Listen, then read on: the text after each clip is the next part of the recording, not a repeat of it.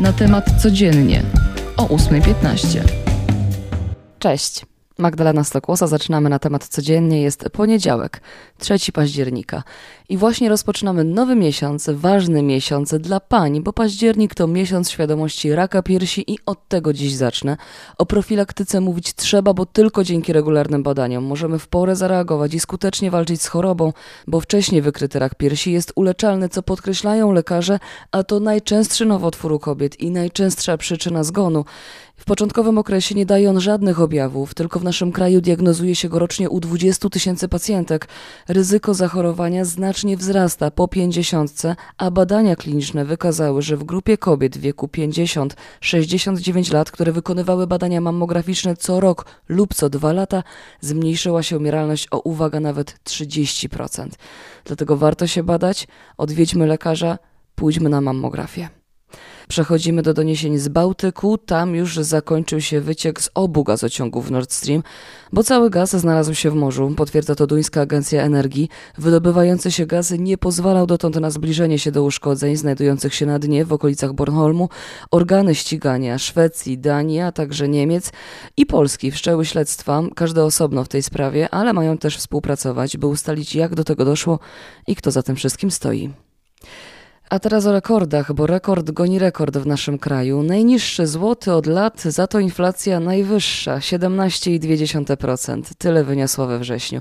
Taki wynik zaskoczył nie tylko nas, ale przede wszystkim chyba ekonomistów, którzy średnio o procent niższą inflację zapowiadali. Pomylili się trochę w obliczeniach.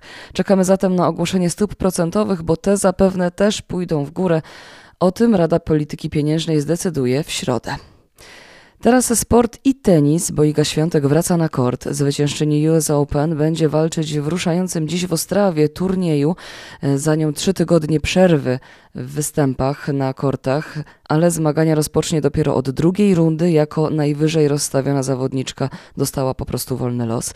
Zmierzy się więc albo z Chinką Chang Shui, albo kwalifikantką, która ją pokona. Impreza potrwa do niedzieli. Wiemy już do kogo powędrowała tegoroczna najważniejsza nagroda literacka w Polsce. Nikę za swój tomik poezji. Mondokane otrzymał Jerzy Jarniewicz. Podczas podziękowań mówił o tym, że odbiera tę nagrodę jako nagrodę dla poezji, która może być kołem ratunkowym. Z kolei nagrodę Nikę publiczności otrzymała w tym roku Joanna Ostrowska. To za reportaż historyczny Oni, homoseksualiści w czasach II wojny światowej. A jak przy nagrodach jesteśmy, to rozpoczyna się Tydzień Noblowski i o tym będziemy mówić na temat codziennie, codziennie, bo dziś poznamy pierwszego laureata w dziedzinie medycyny, przyzna go Komitet Instytutu Karolińska. Jutro Królewska Szwedzka Akademia Nauk przyzna nagrodę z fizyki, a w środę z chemii. W czwartek z kolei sekretarz Akademii Szwedzkiej Mats Malm ogłosi laureata literackiej Nagrody Nobla. W piątek norweski komitet przyzna pokojową Nagrodę Nobla i ze względu na sytuację na świecie i toczącą się wojnę w Ukrainie ta nagroda może mieć w tym roku szczególne znaczenie. Laureata Nagrody Nobla w dziedzinie ekonomii poznamy z kolei w poniedziałek.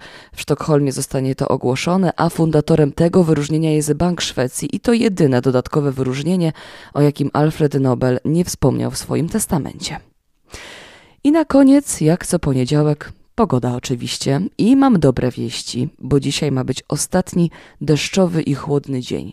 A od jutra, zgodnie z tym, co mówią nam meteorolodzy, ma nastąpić znacząca poprawa pogody.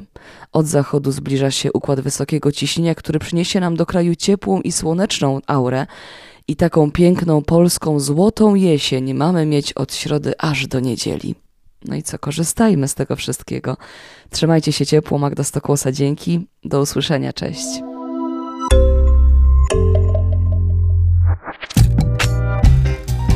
Na temat codziennie o 8.15.